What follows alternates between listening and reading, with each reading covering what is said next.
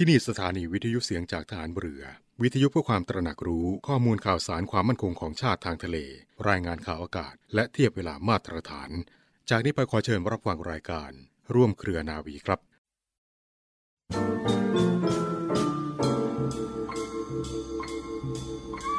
ทุกคนจำเป็นต้องหมั่นใช้ปัญญาพิจารณาการกระทำของตนให้รอบคอบอยู่เสมอ ระมัดระวังทำการทุกอย่างด้วยเหตุผล ด้วยความมีสติ และด้วยความรู้ตัว เพื่อเอาชนะความชั่วร้ายทั้งมวลให้ได้โดยตลอด และสามารถก้าวไปถึงความสำเร็จที่แท้จริง ทั้งในการงานและการครองชีวิต พระบรมราชวาทของพระบาทสมเด็จพระบรมชนกาธิเบศรมหาภูมิพลอดุญเดชมหาราช บรมนาถบพิตร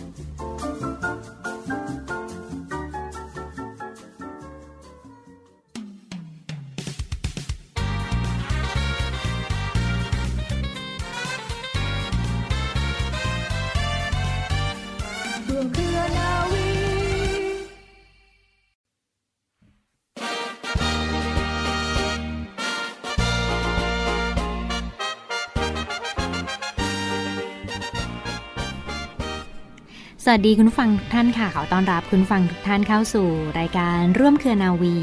กับเรื่องราวสาระความรู้และข่าวสารที่นำมาฝากคุณผู้ฟังกันเป็นประจำทุกวันนะคะ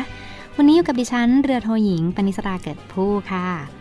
สำหรับเรื่องเล่าชาวเรือในวันนี้ค่ะ คุณผู้ฟังมีเรื่องราวประวัติความเป็นมาที่น่าสนใจ ของเรือหลวงสายบุรีมาฝากคุณผู้ฟังกันค่ะ เรือหลวงสายบุรีเป็นเรือลบประเภทเรือฟริเกต ติดอาวุธปล่อยนำวิถี ชุดเดียวกับเรือหลวงเจ้าพระยา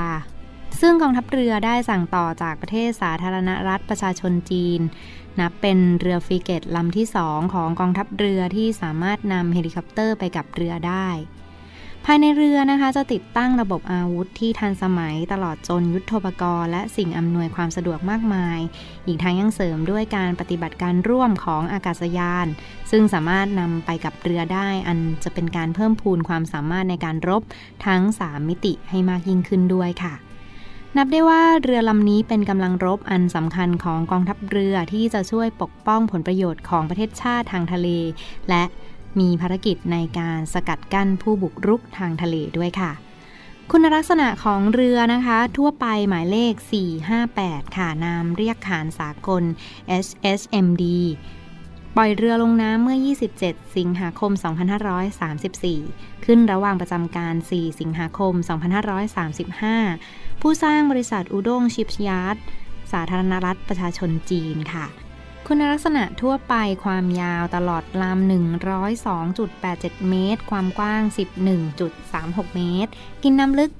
3.38 เมตร ความเร็วมัธยัสถ์18 นอส ความเร็วสูงสุด 30 นอส ระว่างขับน้ำปกติ 1,840 ตัน ระว่างขับน้ำสูงสุด 1,961 ตัน ระยะปฏิบัติการไกลสุด 3,550 ไมล์กำลังพลทั้งหมด 206 นายค่ะ เรือลำนี้นะคะคุณผู้ฟังมีระบบตรวจการ เช่น เรดาร์ตรวจการพื้นน้ำและอากาศ SR 60A Type 360 เรดาร์ควบคุมการยิง TR 47C 2 ชุด เรดาร์เดินเรือ s p e r l y Marine b i s m a t e r E และ Furuno นะคะ ระบบตรวจจับสัญญาณเรดาร์ ITT x r a y โซนาร์หัวเรือ SJD5 และยังมีระบบรบกวนสัญญาณเรดาร์แบบ Noise Jammer 981 ระบบอาวุธนะคะ เป็นปืนใหญ่เรือ NG 12ขีด1ขนาด 100มิลลิเมตรแท่นคู่ 1 แท่น แท่นยิงอาวุธปล่อยนำวิถีพื้นสู่พื้น C 802 A 4 แท่นค่ะ แท่นละ 2 ท่อยิง ปืนใหญ่กล NG 15ขีด2ขนาด 37มิลลิเมตรแท่นคู่ 4 แท่น มีปืนกลจุด 50 นิ้ว 2 แท่น และจรวดปราบเรือดำน้ำ RBU 1,200จำนวน 2 แท่นด้วยค่ะสำหรับชุดเรือในชุดเดียวกันนั้นมีเรือหลวงเจ้าพยาลำที่2เรือหลวงบางปะกงลำที่2เรือหลวงกาบบุรีและเรือหลวงสายบุรีเป็นเรือในชุดเดียวกันค่ะคุณฟัง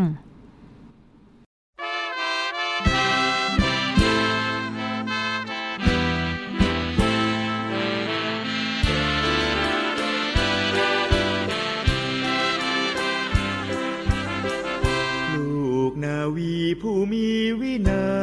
ยพันห้าร้อยไม่ผมไปประจำ คือทะเลสอกทะเล ฝนเทลงซ้ำ คลื่นหอมกระนำช่ำชื่นรื่นรมจิตเบิกบานสื่อสารนาวี งวารีชีวีสุขสมดอกประดู่ไม่รู้โรยกลิ่นโชยชวนชมทงช้างปลิวลมโบกโบยสวัยมองดูพื้นน้ำทุกวันไม่เว้น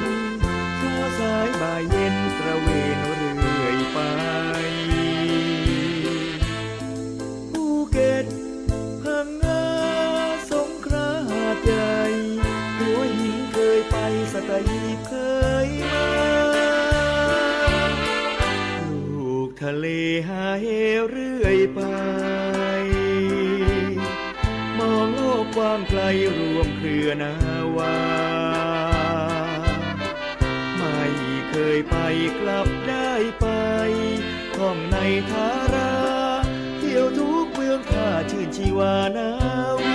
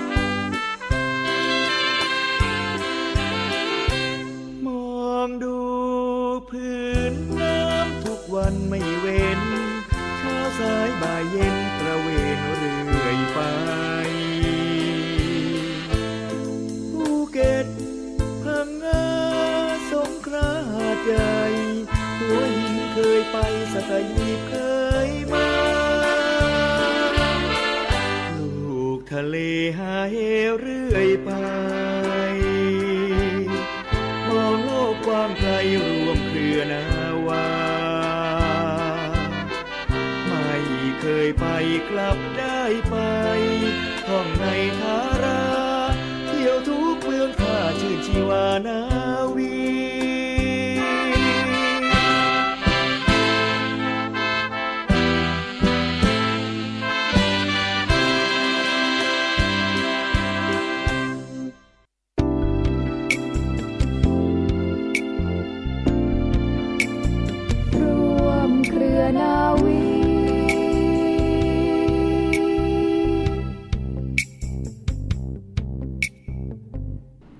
คุณผู้ฟังคะในช่วงนี้มีข่าวประชาสัมพันธ์เกี่ยวกับงานพระราชทานเพลิงศพ นาวเอกประสิทธิ์ตะวิชัย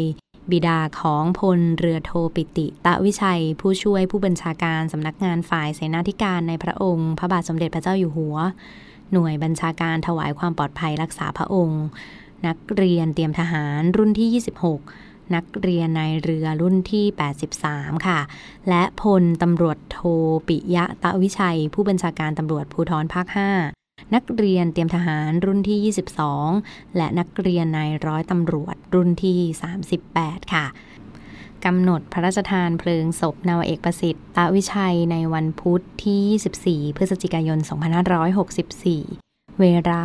16 นาฬิกาณวัดตรีทศเทพวรวิหาร จึงขอประกาศเรียนเชิญผู้ที่รู้จักคุ้นเคยด้วยความเคารพนะคะ มาร่วมงานตามวันและเวลาดังกล่าวค่ะ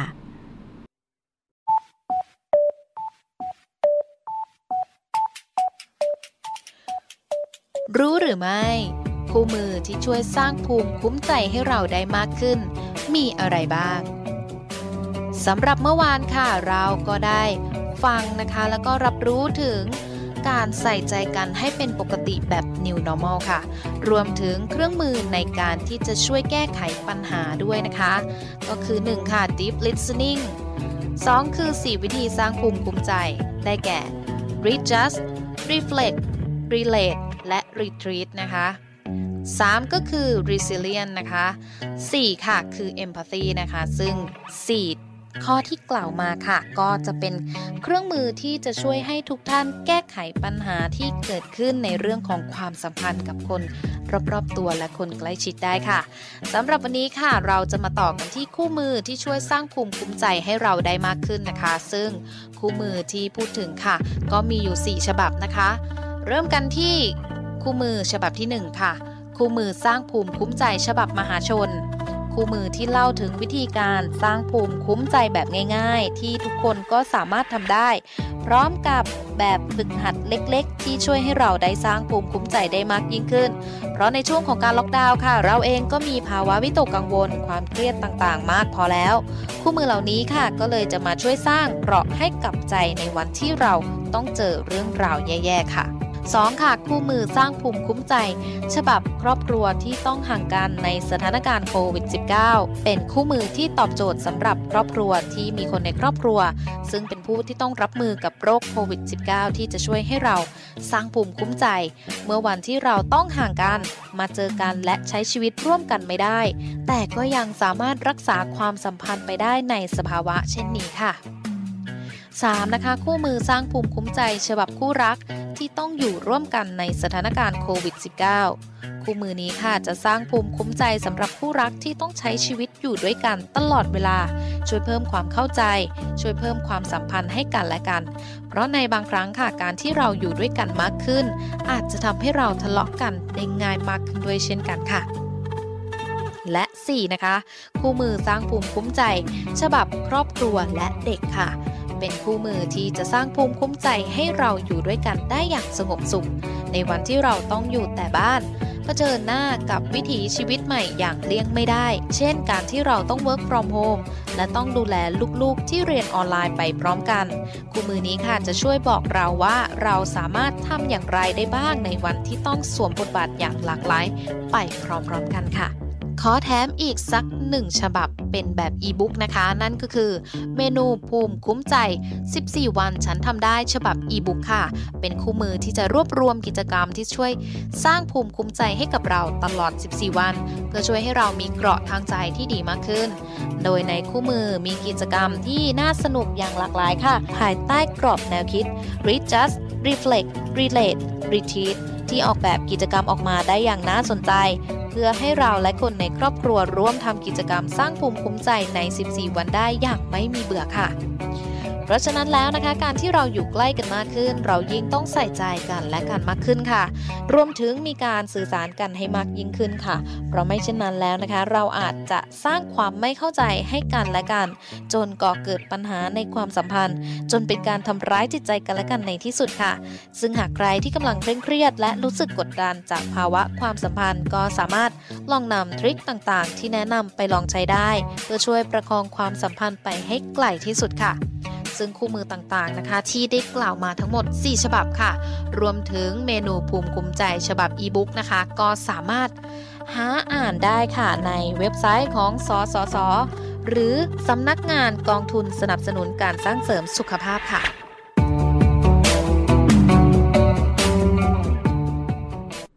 ต่อเนื่องกันในช่วงนี้กับข่าวสารจากกองทัพเรือในรอบรั้วนาวีนะคะรับฟังผ่านทางรายการร่วมเครือนาวี และสถานีวิทยุเสียงจากทหารเรือ รับฟังย้อนหลังกันได้เช่นเดียวกันทั้งช่องทางของพอดแคสต์และ Spotify ค่ะ อีกหนึ่งแอปพลิเคชันที่สามารถรับฟังรายการจากทีมงานเสียงจากฐานเรือกันได้ฟังคะมีหลากหลายรายการและมีกิจกรรมดีๆ มาประชาสัมพันธ์กันอย่างต่อเนื่อง รวมทั้งขอเป็นพื้นที่สาธารณะที่จะประชาสัมพันธ์เรื่องราวที่เป็นประโยชน์ให้กับพี่น้องประชาชนกันค่ะ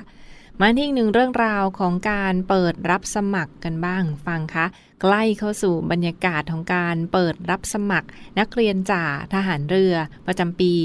2565 กันแล้วนะคะ คุณสมบัติของผู้สมัครสอบ บุคคลพลเรือนทั่วไปค่ะ น้องๆ เยาวชนทั่วไปที่มีคุณสมบัติตรงตามเงื่อนไขก็สามารถสมัครเข้ามาสอบเป็นนักเรียนจ่าทหารเรือ ประจำปี 2565 นี้ได้นะคะ เป็นน้องๆที่จบการศึกษา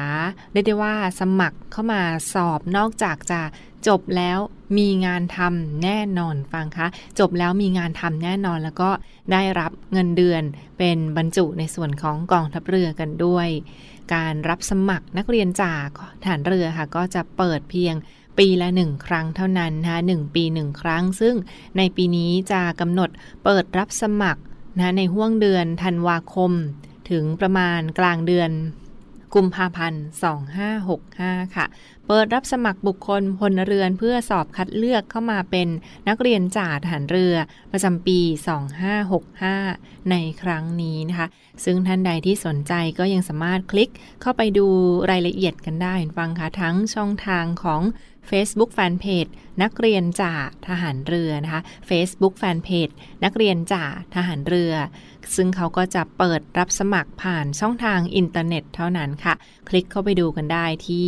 ทั้ง Facebook Fanpage ของนักเรียนจ่าทหารเรือนะคะ และเว็บไซต์ของกรมยุทธศึกษาทหารเรือค่ะเรื่องราวของการสมัครในครั้งนี้ฟังคะต้องเป็นน้องๆ เพศชาย นะเพศชายที่มีอายุระหว่าง 18 ถึง 20 ปีค่ะ ท่านใดที่สนใจจะสมัครเข้ามาเป็นส่วนหนึ่งกับกองทัพเรือ น้องๆ เยาวชนหรือว่าคุณพ่อคุณแม่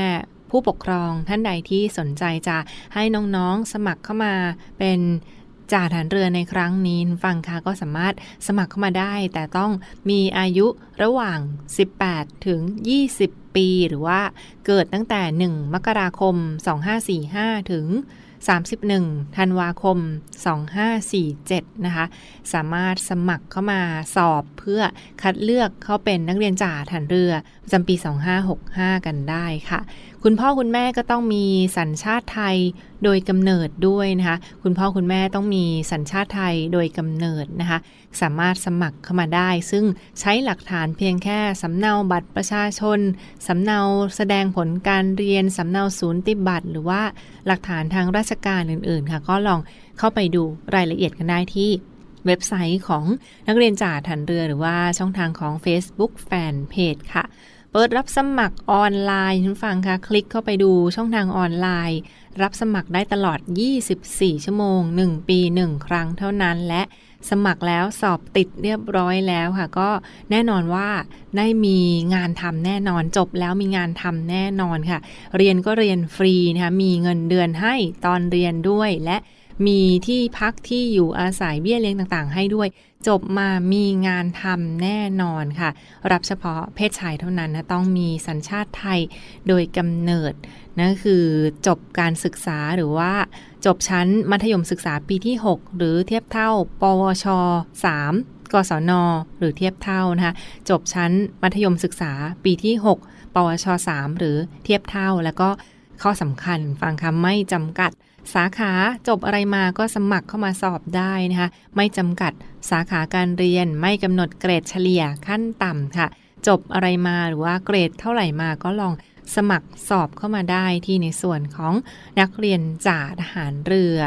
ซึ่งความพิเศษว่าความน่าสนใจในครั้งนี้ฟังคะ นอกจากจะจบมาแล้วมีงานทำแน่นอนมีเงินเดือนแน่นอน ข้อดีอื่นๆค่ะมีอย่างไรบ้างสำหรับ การสมัครเข้ามาเป็น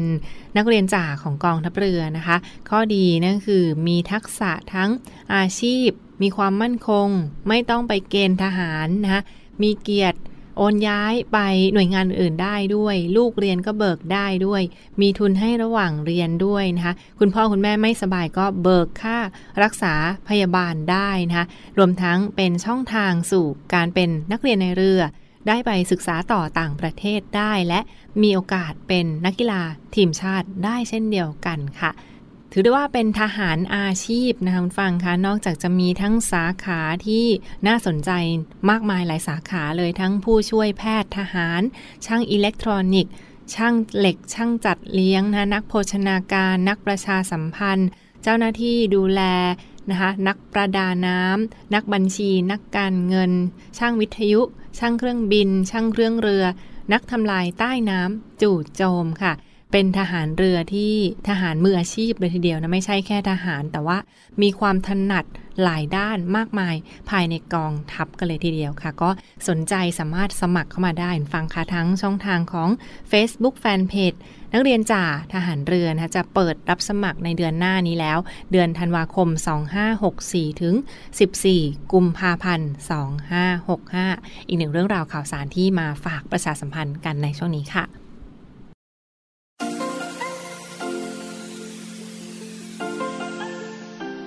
ต่อเนื่องกันช่วงนี้กับสภาวะระดับน้ำในแม่น้ำเจ้าพระยาประจำวันที่ 23 พฤศจิกายน 2564 คำนวณโดยกรมอุทกศาสตร์กองทัพเรือ บริเวณหน้ากองบัญชาการกองทัพเรือพระราชวังเดิมเขตบางกอกใหญ่กรุงเทพมหานคร ระดับน้ำขึ้นเต็มที่เวลา 18นาฬิกา57 นาที สูงกว่าระดับทะเลปานกลาง 1.28 เมตรส่วนบริเวณป้อมพระจุลจอมเกล้าอำเภอพระสมุทรเจดี จังหวัดสมุทรปราการ ระดับน้ำขึ้นเต็มที่เวลา 17นาฬิกา42 นาที สูงกว่าระดับทะเลปานกลาง 1.19 เมตร สามารถติดตามสภาวะระดับน้ำในแม่น้ำเจ้าพระยา โดยกลุ่มอุทกศาสตร์กองทัพเรือ ได้ทางเว็บไซต์ hydro.navy.mi.th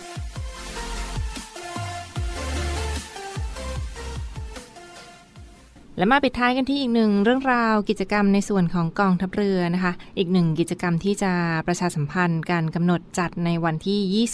25 พฤศจิกายน 2564 นี้ ในส่วนของกองทัพเรือกำหนดจัดพิธีแสดงความยินดี ให้กับนักศึกษาวิชาทหาร ในส่วนของกองทัพเรือนะคะ เป็นว่าที่เรือตรีประจำปี 2564 ค่ะ กองทัพเรือกำหนดจัดพิธีแสดงความยินดีให้กับนักศึกษาวิชาทหารในส่วนของกองทัพเรือนะคะ ซึ่งในปีนี้มีทั้งหมด